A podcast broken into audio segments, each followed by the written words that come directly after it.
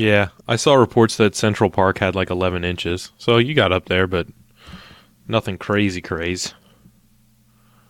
Yeah, I was hoping for more, but I guess not. Are you just hanging out at work now, or did you? Yeah. I mean, things are like even more shut down than they usually are on a Saturday. So it's just like straight chilling. Word. Uh, like my other coworker didn't even come in, I guess because he's in Jersey. So maybe the transit's effed up there. it's possible. Although he probably just punked out. It doesn't seem like it's that bad. I mean, it certainly like the subway was business as usual. But it was fun, like looking out the window last night, being like, "Oh, snow exists." I had forgotten. I guess because of global warming. yeah, I don't know. I was talking to coworkers who have lived in this part of the country, being Philadelphia, uh, longer than I have, and they recalled getting really heavy snowstorms and then no snow off and on forever. yeah, I mean that's probably true. I don't think climate change is that drastic that like, you know, one year snow just stops and then there's never snow again. Yeah. Uh, but I mean, I remember some really big snowstorms when I was growing up, and then I remember some years where there wasn't a lot of Yeah. snow. As I am not a homeowner, nor do I have to shovel a stoop, more snow is always preferable to me than less snow, Yeah. because it does not impact my life at all, except that everything looks pretty. Right now, I'm really hoping that the sun is just warm enough to melt all the snow on my walk. I'm trying Yeah. not to go outside. Just don't think about it.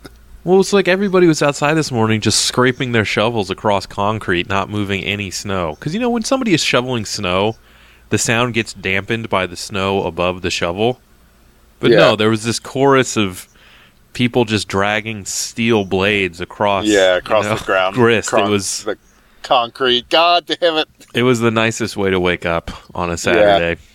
some of the i mean i live on the 11th floor now and i live next to a highway so i cannot open my windows because you just hear the highway so sounds don't normally wake me up but we i guess we live high enough up that the building sways Mm. but it sways more than i've ever experienced a building sway like on a really windy day it is like a boat rocking and you can just sort of feel the building moving beneath you. Like it happened one day, and I, I I got up and I went into the bathroom, and the water was undulating in the toilet.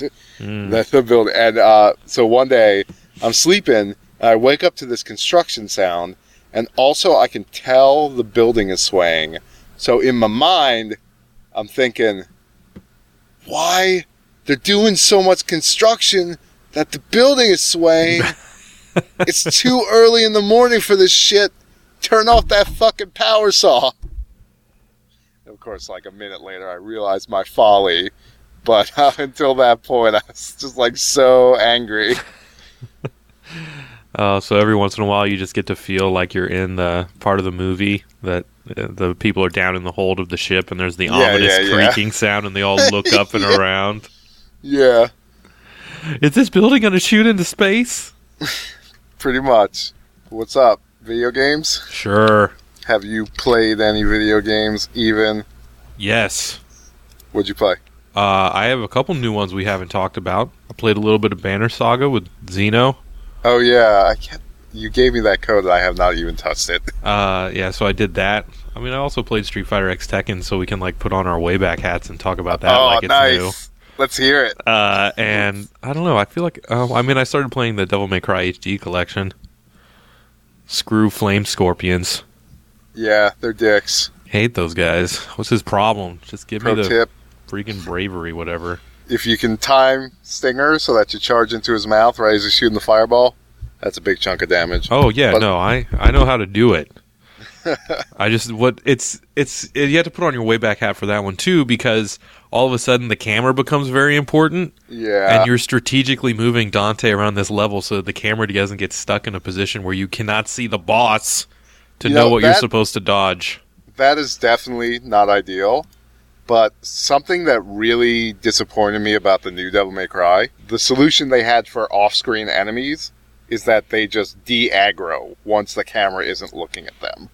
So you can basically just cheese fights by Like there's fights where you'll have several large guys that all charge at you at once, and you just make it so only one of them is on the screen, and the rest of, them just sort of sit there placidly until you're ready to engage them. Huh. So, like the the original Devil May Cry with the Resident Evil camera angles definitely is not ideal, but also feeling like these enemies, you know, AI is a finicky thing, but you want to at least have some illusion that they're thinking creatures and not these mindless puppets that you can manipulate at your whim. Well, in Devil May Cry, they kind of They, are. they are literally, mindless, puppets. That's one thing. So, in the the Anime News Network thread for Devil May Cry, one dude was like, "I don't know what people are talking about, saying that this is, you know, dumbed down the game when the original games were pretty simple." And I was like, "In fact." That is a huge problem I had with Devil May Cry 3 versus Devil May Cry 1. Because the cool thing about Devil May Cry 1 is even those like schlubby puppets that they just throw at you half a dozen at a time have six plus moves that they can do. They all have you you know they can throw their knives, they can just do the regular slash at you, they can do sort of a spinning charge. They have crowd control. Like the simplest enemy in the game has crowd control. Whereas in Devil May Cry 3, you know, most of the enemies are just those like Grim Reaper looking things, and most of them only have one move. So that was a huge disappointment I had there. But do not besmirch the name of Devil May Cry 1, because one of the coolest things about that game was that there was that huge bestiary, and as guys used moves on you, it would fill out their move list, and then you could read descriptions Yeah. of all the different things they could do. It was really cool. Although I never want them to use moves because that means I'm not doing some sweet S combo all over Yeah. them. well, I remember when I got that game, lo these many years ago, and that game came out like 12 years ago, and we were playing. Has it it really at- only been 12 years? I- I'm pretty sure it was 2001. we were in college. Devil May Uh, Cry came out when we were in college. Yeah, it was like Can I- that I- be it- true? I feel like that was definitely high school. No, it was. I remember it because we were at Jerry and Scabs's when we played it, and that was like a banner fall because it was either Silent Hill Two came out and then Devil May Cry, or vice versa. But within a month, the two of those games came out, and my life was forever changed. Oh And- yes. Oh yeah. and the uh, original 2001 game.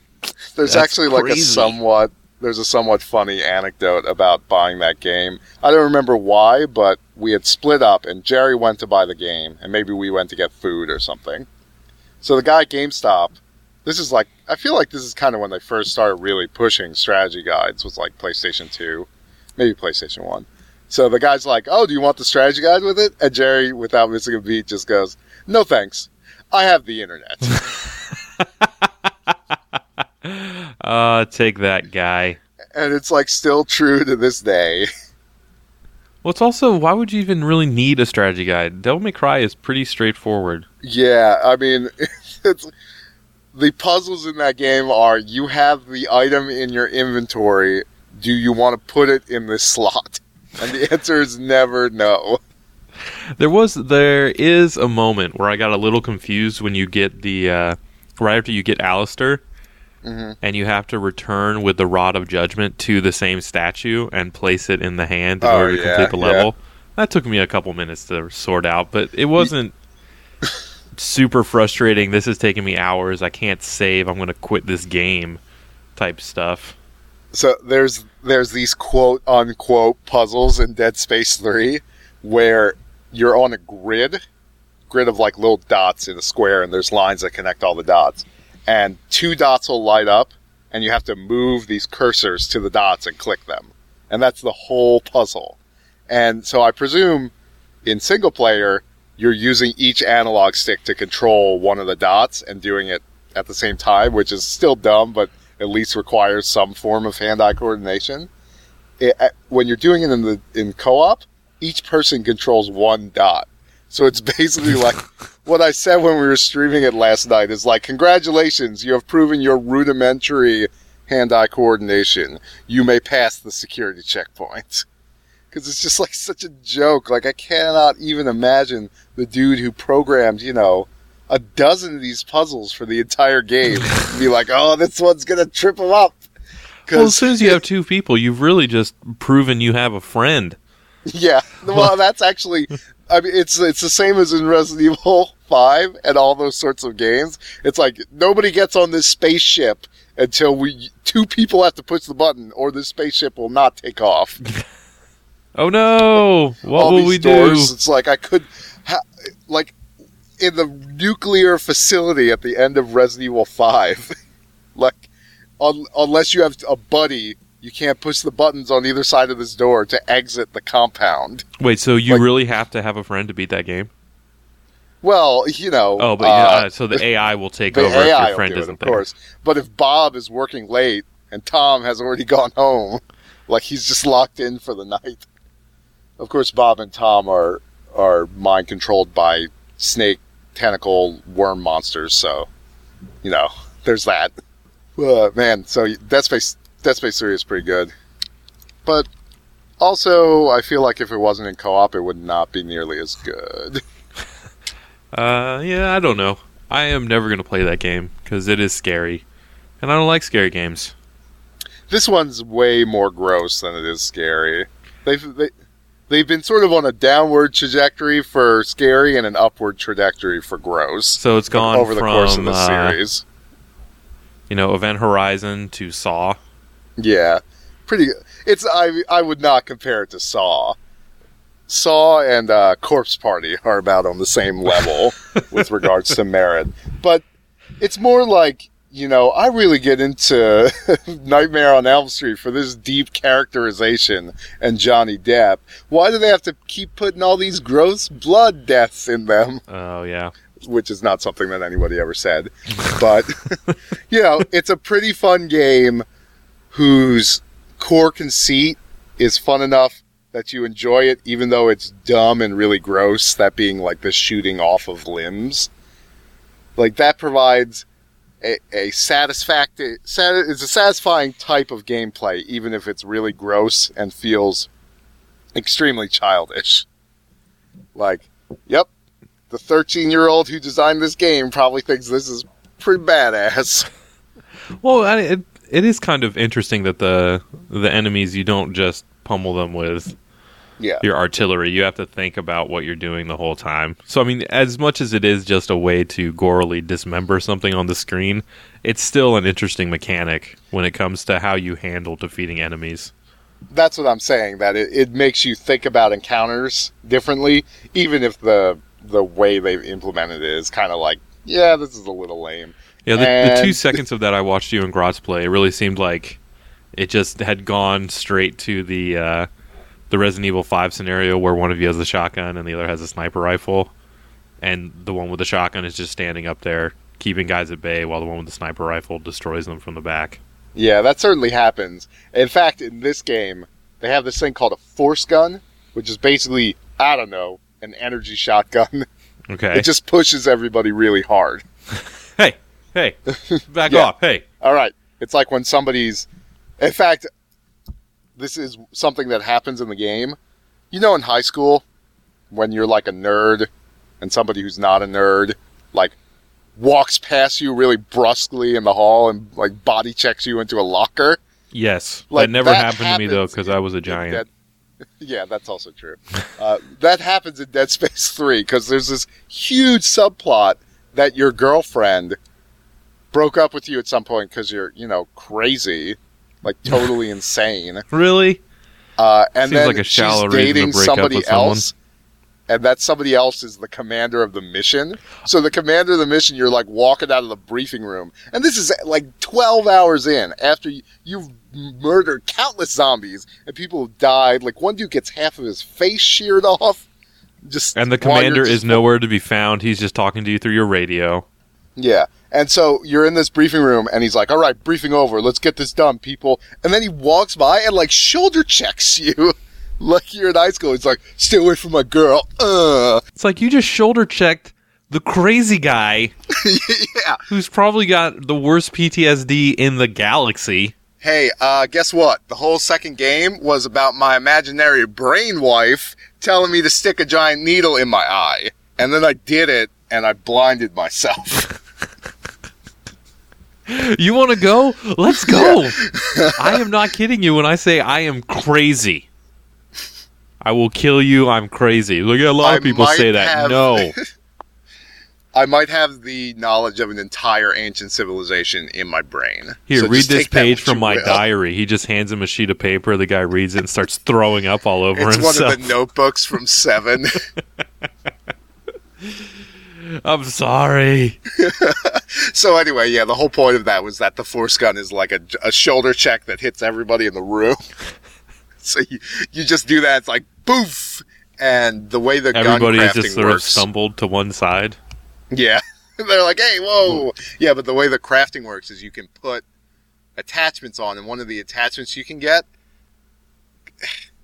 The, the rationale for the stuff the stuff in this game, the lore is just like so bad. So you have this thing called stasis, where you can shoot guys and it puts them in slow motion. And this is just a tool in their universe that like engineers use to slow down pistons, man-sized pistons, so they can get through the man-sized piston tunnel without getting smashed to death. Well, it's here, like, well, maybe just install a ladder, but you know, I'm not an engineer. if you did that, you would tear your machine apart because you didn't put the whole machine in stasis. Yeah, just the piston. Yeah, so like that's the, a the terrible idea. is just like ka-chunk, ka-chunk, ka-chunk. Like there's a like a rod or a wheel underneath that that's receiving the energy, yeah, and that's still trying to turn. yeah. So it just explodes and gears go everywhere. It's like I don't know why we didn't test this first. It's also like if you have that kind of technology, how were you ever overwhelmed by any biological threat ever? So yeah, so there's an attachment for a gun that coats your bullets in stasis.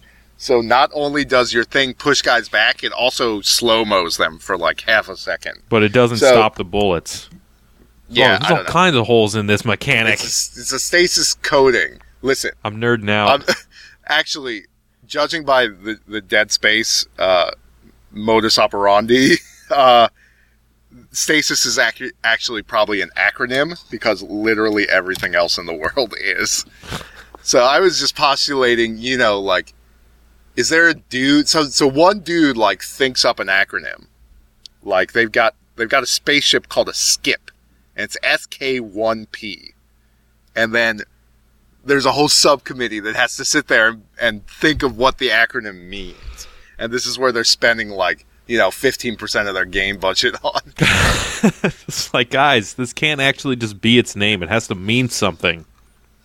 I feel like that's why the army just uses, you know, metaphors or the names of murdered peoples on their equipment because they didn't want to come up with acronyms for anything anymore. The uh, what are we going to call this helicopter? I don't know. Call it the Apache. Are you sure? Isn't that just completely shameless? Well, yes. Yeah. Yes, it is. Yeah, Dead Space, it's fun. The, two things I really feel like are missing are the insanity effects have been basically non existent. And it seems like that's a colossally missed uh, opportunity considering it's a two player game. Oh, So- yeah. like one person could be seeing things and, and the other person couldn't. And to this point, we just had something when we were playing last night where Grotz's character was like, I, I just saw a lady over there. And my dude's like, What are you talking about? And he's like, uh, Never mind. But that's like 12 hours in or something. So uh, that's a real disappointment. And the other thing is, it just it feels, I don't know, kind of weirdly generic to me. Like it kind of feels like I don't know this Dead Space homunculus, where it's like, well, this kind of passes muster, but there's something about it that just feels off. So it might just be that the crafting system makes you feel so empowered that nothing is really all that scary. Well, it's also a distraction from the the typical resource management and the fear of never having enough to survive that comes along with most survival horror games. Or I don't even know if that's It's- true yeah. anymore. The things like uh, the, the things that we Yeah. thought about survival In- horror games are no Resident longer Evil. true. Yeah. I feel like that's just an old I don't know, an old archetype at this point. It's actually really easy too. Like we die, but we're playing on hard, and it still showers you in med kits. Like I have ten or so medium med packs just sitting in my bank because I don't have the inventory space to hold them, and that feels like too much. But maybe that might just be a result of co-op because Like for example, they have these enemies that are just the raptors from Jurassic Park. so so one will peek at you and he's like looking at you from around the box and then he, he jumps back behind the box and then you look to your left and you're already being mauled. You're like, clever girl, clever girl. So those things are definitely super scary while you're fighting them because they just come out of nowhere when you're laser focused on something else. But once you beat them, you're like, oh, that actually, you know, it wasn't that hard. Well, you also, I'm sure you can come up with ways to sort of anticipate it and juke the AI where you're doing like Yeah. the stutter steps. Well, it's actually those sorts of things are really cool in two player because now you can sit there and be like, all right, you watch left, I'll watch right. And then you figure out that they can drop down on you from above. They've they figured us out. They're learning. Oh, that's hilarious. and there's still a lot of cool stuff. You know, a lot of it's carried over from the older games, but they have these exploding guys who just have these giant yellow pustules for one of their arms, and it's kind of just a movable exploding barrel. And they make this horrific shriek that they must have like really focus tested to figure out what the most unnerving sound was. It's so the sound itself is unnerving because they're like wah just over and over again. But also the knowledge that when they make that sound means that there's probably an exploding guy sneaking up behind you. That's a one hit kill if he gets in melee range. Oh yeah. Moments like that are still super tense and really cool. It's just that I don't. I, I would have to like really sit there and think about why I feel like this is different than Dead Space 2. But at the end of the day, even after having said all that, my like brain calculus of this game as I'm playing it is like this could be the next Resident Evil 5 for us. Oh really? Just because you feel like you could go back to the well over and over again? Yeah, like this feels like a game that I could replay. Uh, I, you know, I think that I think I might have said this on the stream, but I think this is. I've just. I've put the pieces together in my head. The, the reason I don't like this game as much as I like Resident Evil Five is that it feels a lot less deliberate, and that might just be because you can move and shoot. You can move and shoot. Wait a minute.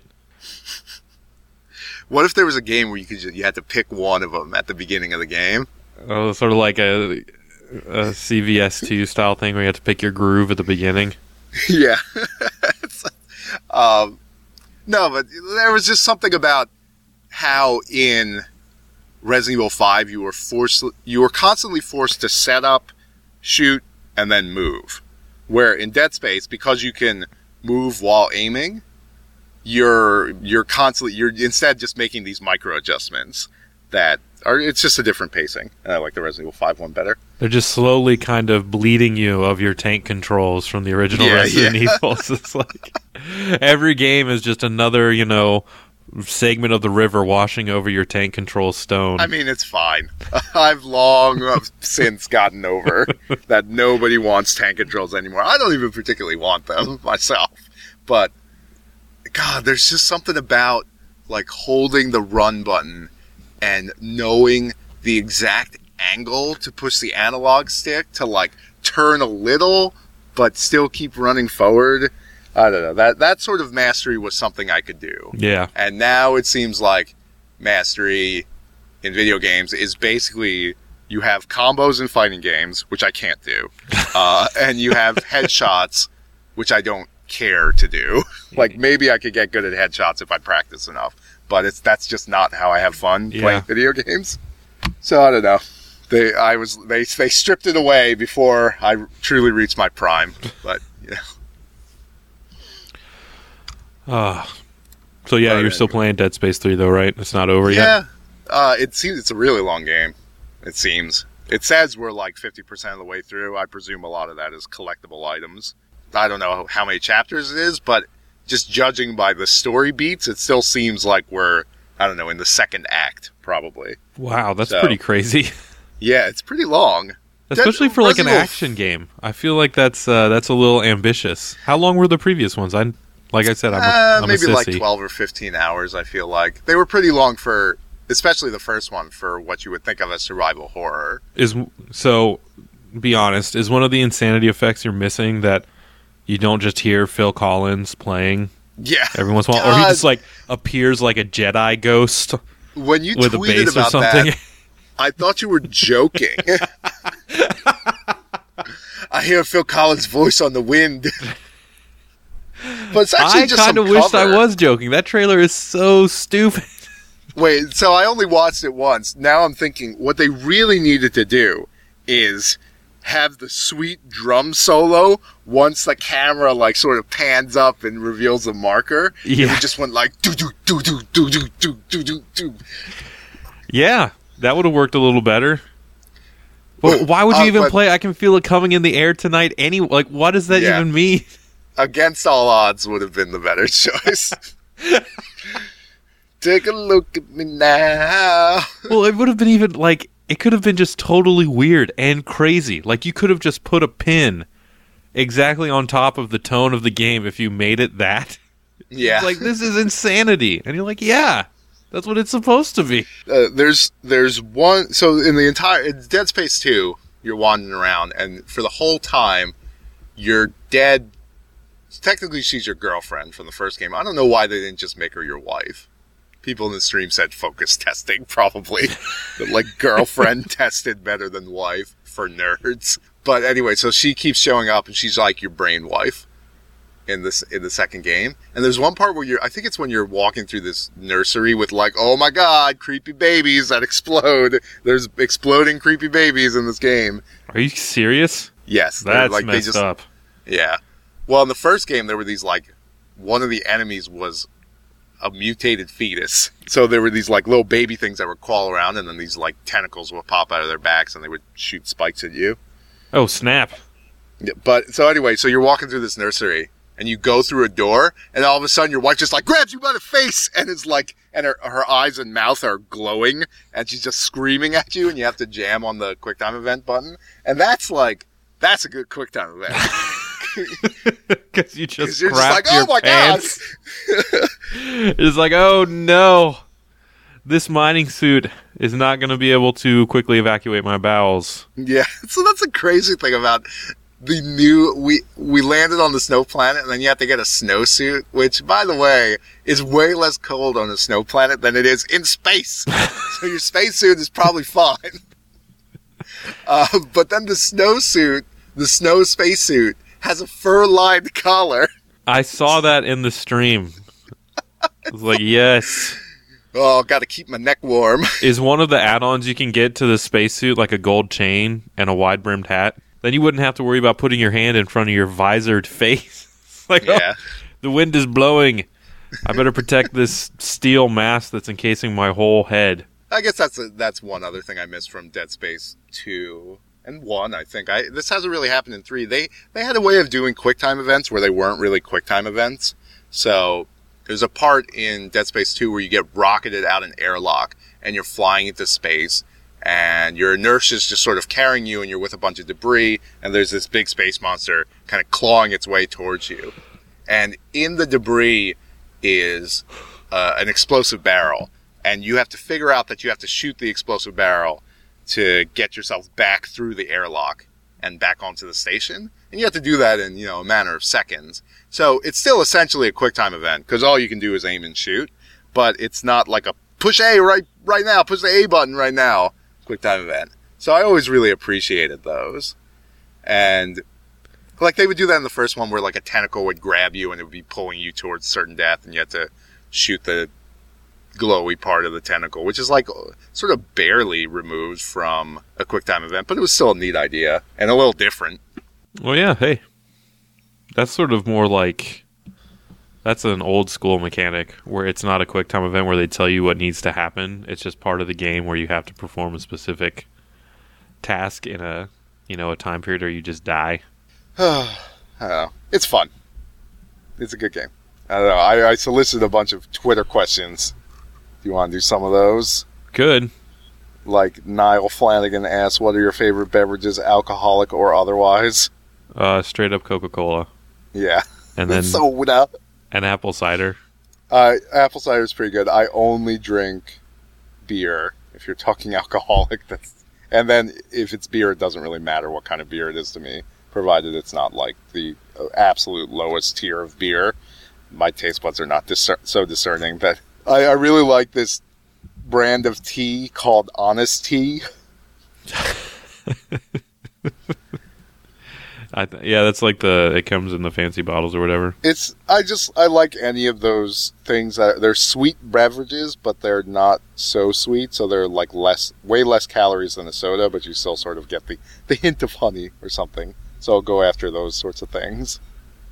What, or I'll just drink Coke Zero and convince myself that like This this tastes is good. fine. It doesn't have any calories. I've just I don't even drink other sodas now. I just you know restrict myself to the very occasional regular old Coke. Just mainline Coke. Just every once in a while. an IV put in. It's, it's not an everyday thing anymore, but I love it so. Not like Andrew would make like pyramids of them. Oh, I mean, I was that way. The problem is that uh, where I work, they subsidize the vending machine, so it only costs twenty five cents. What? It's like you work in a time portal. yeah, exactly. A time portal that ejects you right into the future when you have diabetes. Welcome to 1987. you have no feet. we have to cut them off. Uh, yeah. So that's that's my answer. Uh, he also asks if Dave and Joel were a combining robot, who would be which part? There's, if it's just the two of us, there's really only a top and a bottom. Uh, no, I think that we would be a hovering upper body, and we would form a left and a right half. Oh, what? Oh, I when you said hovering, I immediately thought like Balbados, I don't know. Not, not like like we're each an arm. That's right. There's just this inert torso sitting out there with legs on it, One and we're each an arm that activates it. So we we've just we've been watching One Piece. That's all we do is just watch One Piece for our entire lives. Is that worth it? Should I watch that? Not unless you just want to watch like two or three episodes of something a day, because it's so long. it's just like it's just like what we do before we go to bed. We watch like a couple episodes. That's Okay. like our cool down. So, uh, but it is really good. Like it's definitely the best one of those shonen shows I've ever seen. I was just talking to, to Gratz about this. Like, it's it's kind of amazing that you know we've watched almost 500 episodes of this show, which is crazy, and it's never really boring. Like they'll have two or three episode things where they'll do like a short kind of comedic arc between major plots that isn't very good. But even though it takes them like 60 episodes to go through a plot arc, it's not like in Dragon Ball Z where you're like, okay, could this fight like be over yet? Oh yeah, or could it even start? Yeah. So you're kind of when you're watching it, you're kind of just you're always anticipating the solutions that the characters are going to figure out how to beat the next enemy. So it's always pretty engaging for what it is. So I've, I've certainly enjoyed it more than any of those Dragon Ball Z type shows. But anyway, Well, it also seems like uh, in One Piece they don't have that problem where they have the pinnacle hero and no one else is of any value. yeah. Well, yeah, like the main character is definitely better than everybody else, but all the or a lot of the supporting characters ha- are really cool, and the characterization is just so much better. Like, who gave a fuck about Krillin? Like, Krillin didn't have no character arc. That's why they were they chose to kill him on Namek. That was his character arc. the the the reason I bring this up is because the best joke in the show is at one point they have to fight this giant zombie that's like 30 stories tall and they're like all right we need to do what we've practiced pirates docking 6 and then they form a giant robot with their bodies like the one dude is like standing in the middle and like the little like guy who's like an anthropomorphic reindeer who's like the cutest character ever like flops over the top of his head and like the other two dudes are holding his legs up and then they realize the left hand is missing and they look o- look over at like the one girl and they're like what are you doing and she's like like you know you and I or like some like really just like non-plus sort of like I would never do that and they're like Ugh! and it's just like the the the timing and everybody just like sort of realizes how stupid the idea is after she rejects them. It's just a, the timing is really good and like the the show sometimes they really use jokes misuse them overuse them as anime tends to do. Sometimes they just make a joke like that one time and it's just that's all they needed to do and you're like you accept it and just move on but anyway, uh, Alex Holt Cohen asked, "How do you like the cave?" Which we played and streamed a little of, and it's decent. Yeah. It, it, it's like so. It's that adventure game by a dude who did Monkey Island, uh, and you pick a couple characters and you go around in this cave and you'll do non-character specific puzzles, and then you do one that's like based on your character. Like we played Creepy Twins from a Tim Burton movie and a time traveler, and the time traveler has to figure out how to get a key, but in the future, but a security guard at this museum won't let her take it. So you have to go into the past, like caveman times, and crush his ancestor with a rock so that he's never born. so it's got this really, like, really skirting the line of dark humor. So it's dark Uh, enough that's that not it makes skirting the line. That just is. yeah, well, that's what I'm saying. So it's dark enough that it makes you definitively uncomfortable. Like, there's no arguing that. But at the same time, you're like, all right, I can see how there's kind of humor here. I mean, But- is there any indication that that guy is just totally suicidal? No, it's this is this guy who's like he's he's called the the greatest employee in the world or something. He's like the museum security guard, and he's just an asshole. And the idea, I guess the idea is that your character, the time travel, is his like subordinate.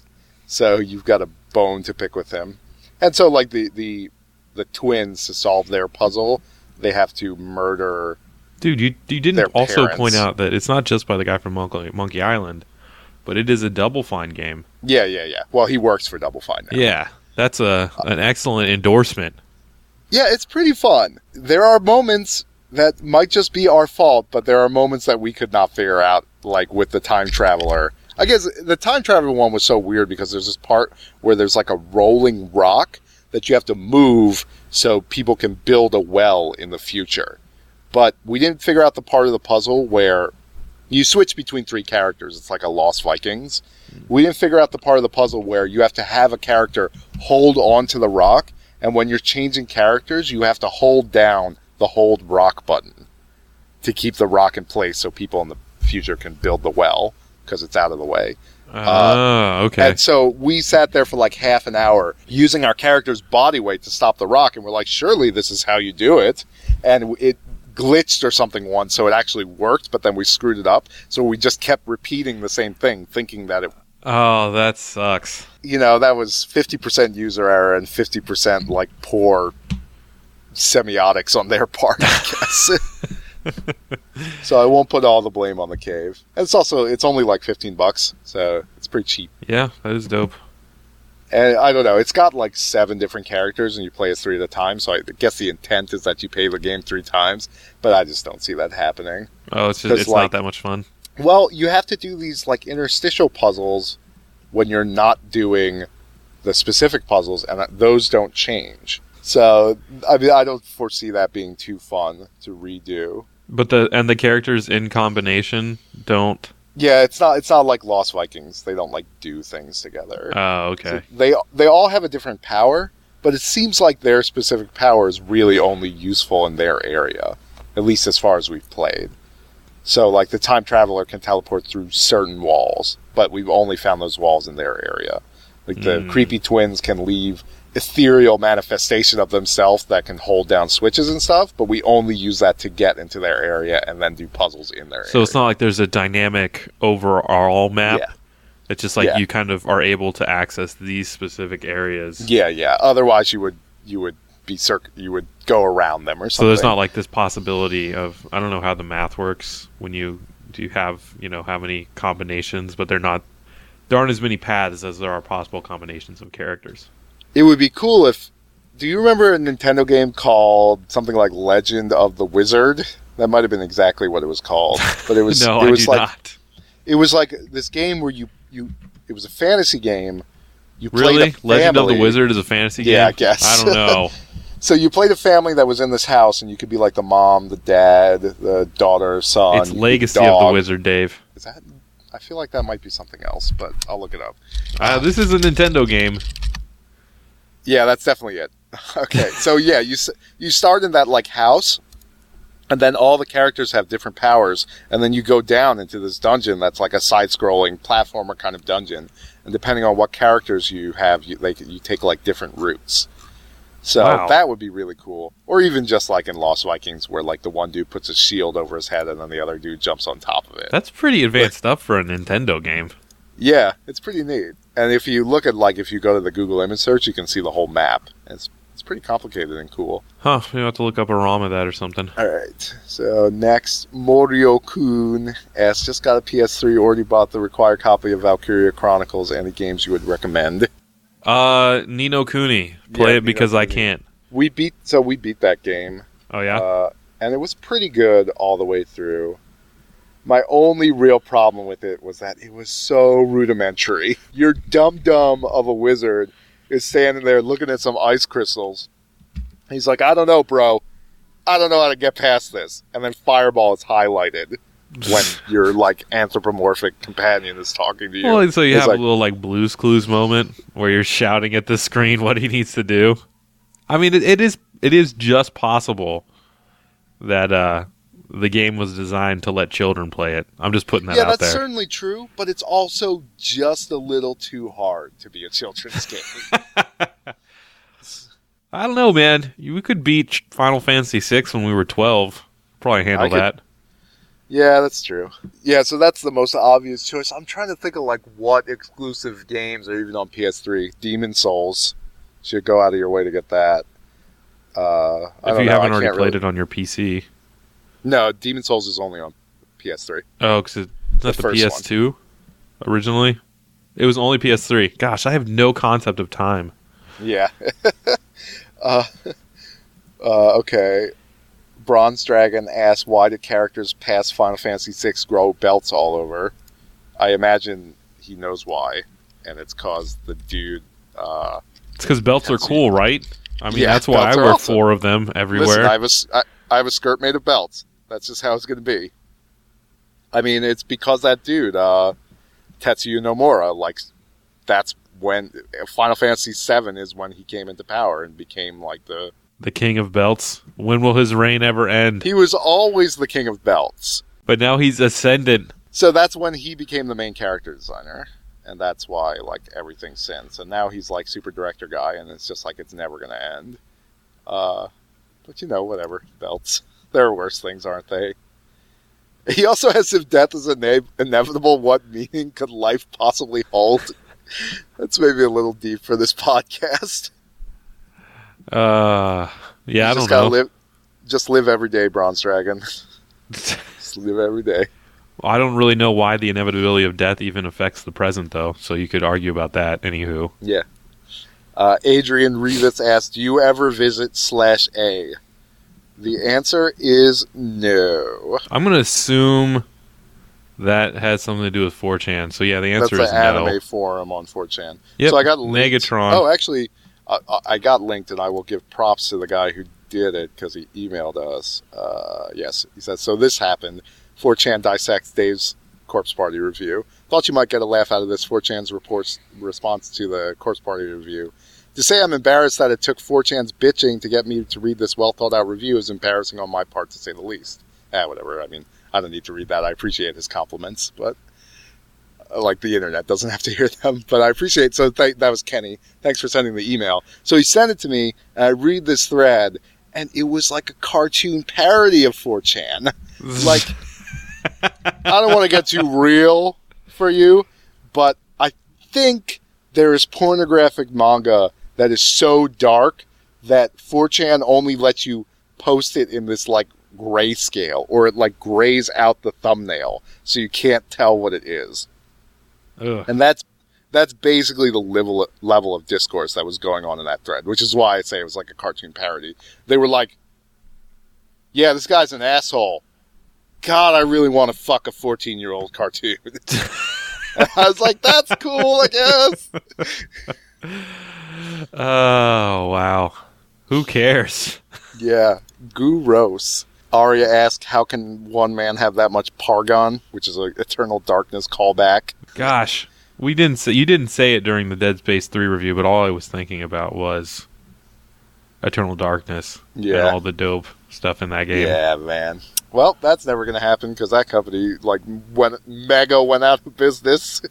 Well, I don't know why anybody like they should be scalping that idea so hard. Well, so, okay, so this is actually kind of a funny story. So they made that like X Men game that came out maybe last year that was by all accounts terrible, and it was basically forced out to. It was basically pushed out the door because it had taken them so long to do it that the publisher was just like, "All right, here's the release date, get it done," and then they didn't, and it sucked. And then it turns out that the reason it was taking them so long is they were secretly committing 60% of their resources to Eternal Darkness 2. oh, I do remember hearing that. Good for them, man. it's kind of awesome, but also kind of terrible. But on the other side of that is Activision, so it's like, fuck them. Like, I'd rather have Eternal Darkness 2. Well, it's also, I mean, I guess I can understand the need to invest and all that jazz, but there's also something to be said for committing to what you think is important just creatively. I'm Yeah. glad they went out on a line and did it. I'm sorry that it didn't work out, but But also, they they had to like the other thing that happened to them in the news is they had to like recall every copy of Too Human oh because uh, yes. of that whole lawsuit thing. So it's like, man, life's not really working out for you guys, is it? Yeah, that sucks. Oh well. God, so this is like my whole Twitter feed is Ari and Bronze Dragon asking things. Would you rather kill a child and nobody would ever know, or save a child's life but suffer the consequences? Save a child's life and suffer the consequences. I'm not a terrible person. Yeah, that's a strange question. Ari it's not even a strange question. That's not even a moral conundrum. Like Well, what it's not even a what are the consequences? Yeah, the consequences are babies suck. I guess. What kind of pie would you most like to catch with your face if you had to catch a pie with your face? Uh cherry. Also, that doesn't sound is this supposed to be another conundrum one? It's like, "Oh, you nobody wants to catch pie with their face." You're incorrect. That's the only way I want to catch pie. I figure I was going to say cherry because cherry's my favorite pie, but I think a lemon meringue might be a more satisfying pie to catch with your face just from like an edibility point of view. Now, here's what I'm working with, Dave. What you got to do is you got to you got to kind of lean back and accept the pie with your face. And if you do it right, the whole pie is just, you know, resting on top of your face. You got to have a soft face. And then you just then you just deba- devour it from below. Yeah, exactly. Kind of like funnel it into your mouth like uh or I mean, worst case scenario, like you just kind of get it to like dip off flat onto the ground, so it just lands down there. y- Then yeah. you- they just gave Like you a whole pie. Cirque du Cirque du Soleil shit. Yeah. In, in which case, if I could pull that off, pumpkin. uh, or actually, okay, so he elaborates on the the consequences of killing the child, being everyone in the world who would know thinks you killed the child, including the police and your family. How is that possible? It was- So Anyway, still worth it to child, save. Nobody would know, but if you don't kill the child, everybody thinks you killed the child. Who cares? Truth is not relative. Do the right thing. Stick to asking pie questions. Don't even. If you don't save that kid, you're a bad person. And even if people never know, you will know, and you will always be that way. Iogen sends a video of someone lip syncing Guitar Wolf. I mean, they go all out. He's walking around on a beach, and they've set up charges in the ground. Uh, are you watching it? Somehow, No, where did you where, did you message it to me? uh, I will link it to you. Let's see what this is all about. This is like the most boring audio portion of the podcast. We should really talk Yeah. through the whole thing. I think the best part is that guy even Japanese? No, I don't. Yeah, his name is Garth, Je- or I guess the director was Garth Jennings, but just This that they went out of their way. Incredibly dangerous. that's probably just squibs or something. I don't know. That guy's head just blew up. Uh, all right, moving on. That's enough watching that. That's pretty awesome. Was that a question or just hey, here's this awesome video? yeah. Uh, uh, what is your opinion of this video of someone link syncing to Guitar Wolf? It is awesome.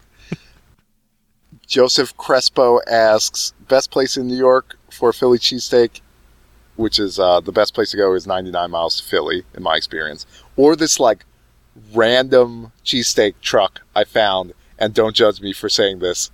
It is the name of the area that is given to it. The neighborhood is called Dumbo. Dude, that makes it It's- awesome. Why would anybody judge you for that? because it's an acronym and it stands for Down Under Manhattan Brooklyn Overpass. I think that sticking with Dumbo is awesome.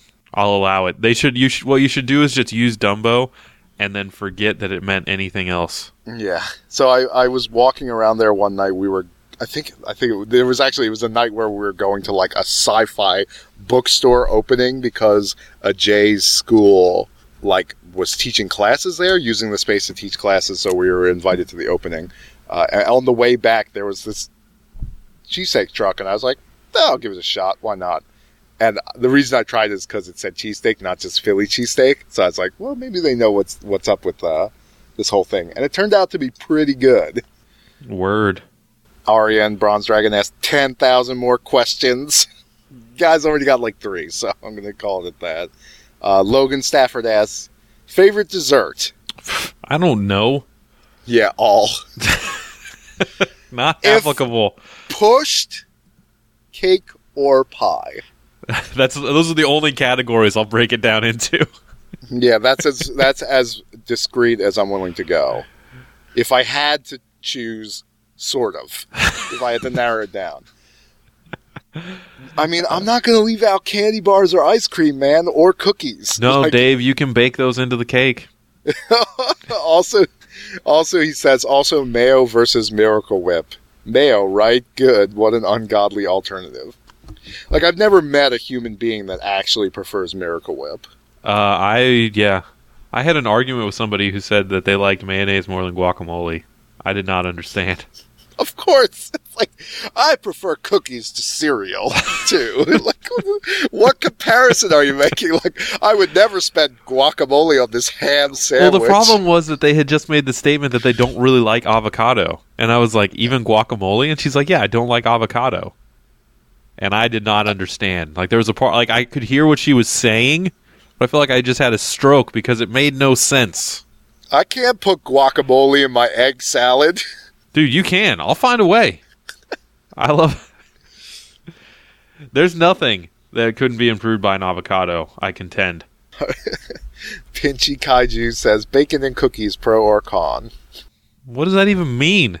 Is that like a bacon somehow included in a a, a cookie? Yeah, sure. Savory and sweet is all right chocolate right chip by me, bud. Yeah, I've certainly had like bacon chocolate bars, and those are fine. Yeah, no, pro, I guess. Uh, It should have just been like bacon and cookies. It's not even a question. It just says that. Yeah. he also asks, "How do you think the World War II bombings of Japan affected the modern day culture?" That's like That's that probably- meaning of life one. I don't know. That's probably a too complicated question for this podcast, especially like off, especially off the cuff. Uh, yeah, you should probably read volumes and volumes of literature about that because there's a ton. I'm sure of it. Why do you think they have a, a self defense force instead of an army? yeah. Um, why do you think they have to censor their porn? I think is what you meant to say. It's fucked up. MacArthur. Well, we, we bombed them with MacArthur. Yeah, we dropped MacArthur out of a plane, and he just did that to him. World War II left scars on us all, Joel. And finally, he asked, "Where does the rain come from?" Um, you, I don't know. I want to ask. I do actually know, but I don't. I don't care to answer that question. I want to know. Have you ever seen the rain? there, that's a better question. The answer, of course, is no. Oh, wait, one more came in. Matt asks, uh, these days as we get older, do you find yourself getting excited about hearing 90s dance music just because it's nostalgic? Pump up the jams. Uh, you know, so your Quad City DJs, your stereo MCs. I'm not internationally known, but I'm known to rock the microphone. Oh, so what happened? That was You weird. missed my It- Skype just hung up. you missed my sweet Rob Base and DJ E-Z Rock quotation. Well, as long as the internet was there to hear it, Dave. Yeah. I mean, so what I'm trying to say is that it, it's not, it was not something that I cultivated later in life. that was with me from the inception of that music.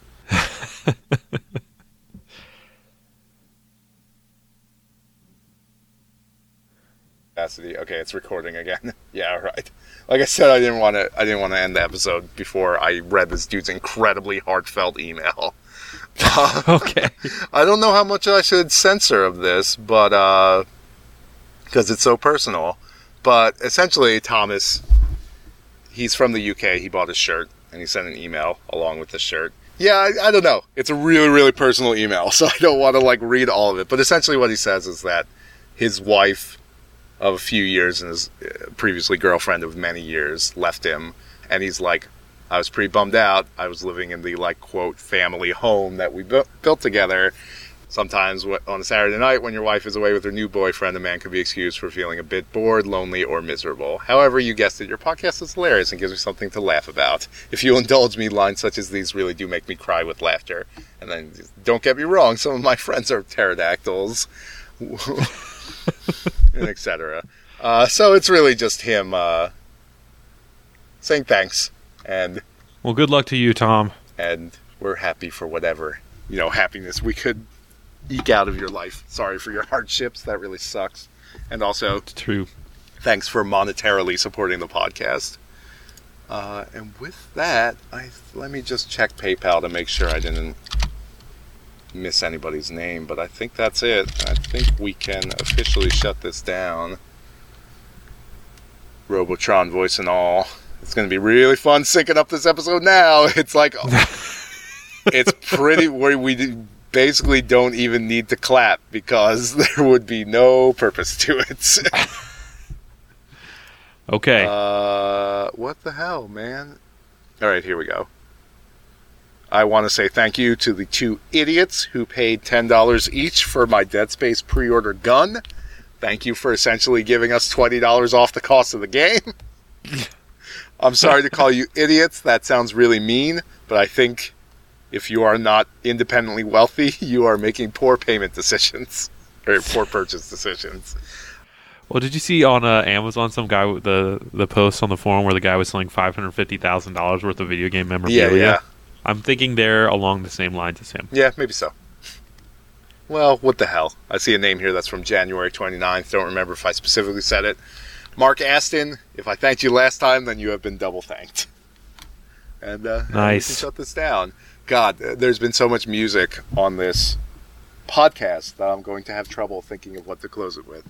But I may go to the well of it takes two to make a thing go right. I think it you'd takes be well served. two to make it out of sight. All right, I'm stopping. All right, me too. For the second Hit It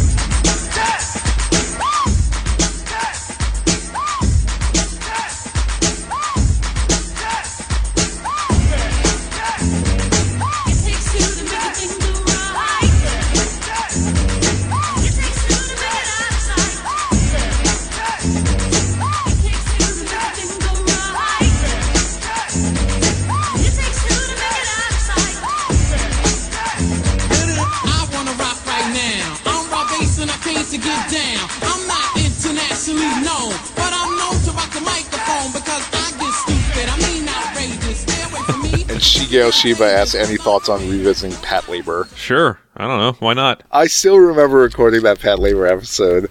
Uh, it was one of the first ones we did. And the joke ended up being that if you pushed, like, next chapter during the commercial breaks or whatever, or something would ha- oh yeah if you push next chapter during the opening of the show it would skip to halfway through the episode. So we ended up watching a bunch of half episodes and i remember being like these feel really short. Oh, we were so dumb. maybe it would be reasonable to give it its due. Was this Patlabor the movie This- or like these an were like the tv episodes Didn't we talk about one of the movies, like the third one, uh, they that, like- yeah i think so i think we that island construction project that's going to be some harmonic flute Yeah. that's going to affect Patlabors across the globe? no i think that's the first one that's the first No, movie. Yeah, that's the one where they're building like the thing out in the middle of the ocean that's like going to conduct the sound waves. Uh, Yeah. but the uh, the third one is about that like giant mutant monster thing. Uh, I don't know. I don't know. We've watched that too, though. I feel like we've seen all of those. Yeah, there's only three. Uh, and they're all, they're all, all those movies are really good. I love those movies. But, uh, uh boop, boop, boop, boop. yeah, wow, yeah, wow. That Pat, that Patlabor episode was episode number 20. We did on, we did on February 18, 2006. So seven, seven years ago, Snap. almost, almost to the day. Uh, Maybe that's why he every year he remembers the anniversary Yeah, of that, yeah. which would be really strange. yeah, yeah. He just back, back on his fondly caresses his printed out, printed out, framed copy of that, of that episode on site. Someday, someday, Peddler, someday. someday. Speaking of which, speaking of which, this episode, I believe, 498. It is. It is. I, I looked up the last one. Last one. Uh, so, so, so, so maybe, maybe we something special for episode 500, 500, and maybe, maybe What the internet, internet funneling, funneling suggestions. you, you don't want to open this up to the Well, it's not internet? Like holding to them. It's not like a. Like, Yeah, I don't know. That might be kind of fun. That's a lot of episodes. Uh, yeah, it's been a long time. It has been, in fact, been, been eight years, or eight calendar years. We're in September. September, it will eight years. That's a really long time. Long time. We are getting. Oh no! Uh, I think I have recording screwing up. Hold on, hold on. It's your audio that's screwing up, dude. Fucking, fucking Christ! Christ! I'll just. I'm gonna try and unplug the mic and plug it back in. Back in.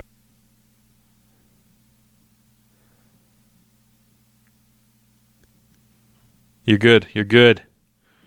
No more robotronics.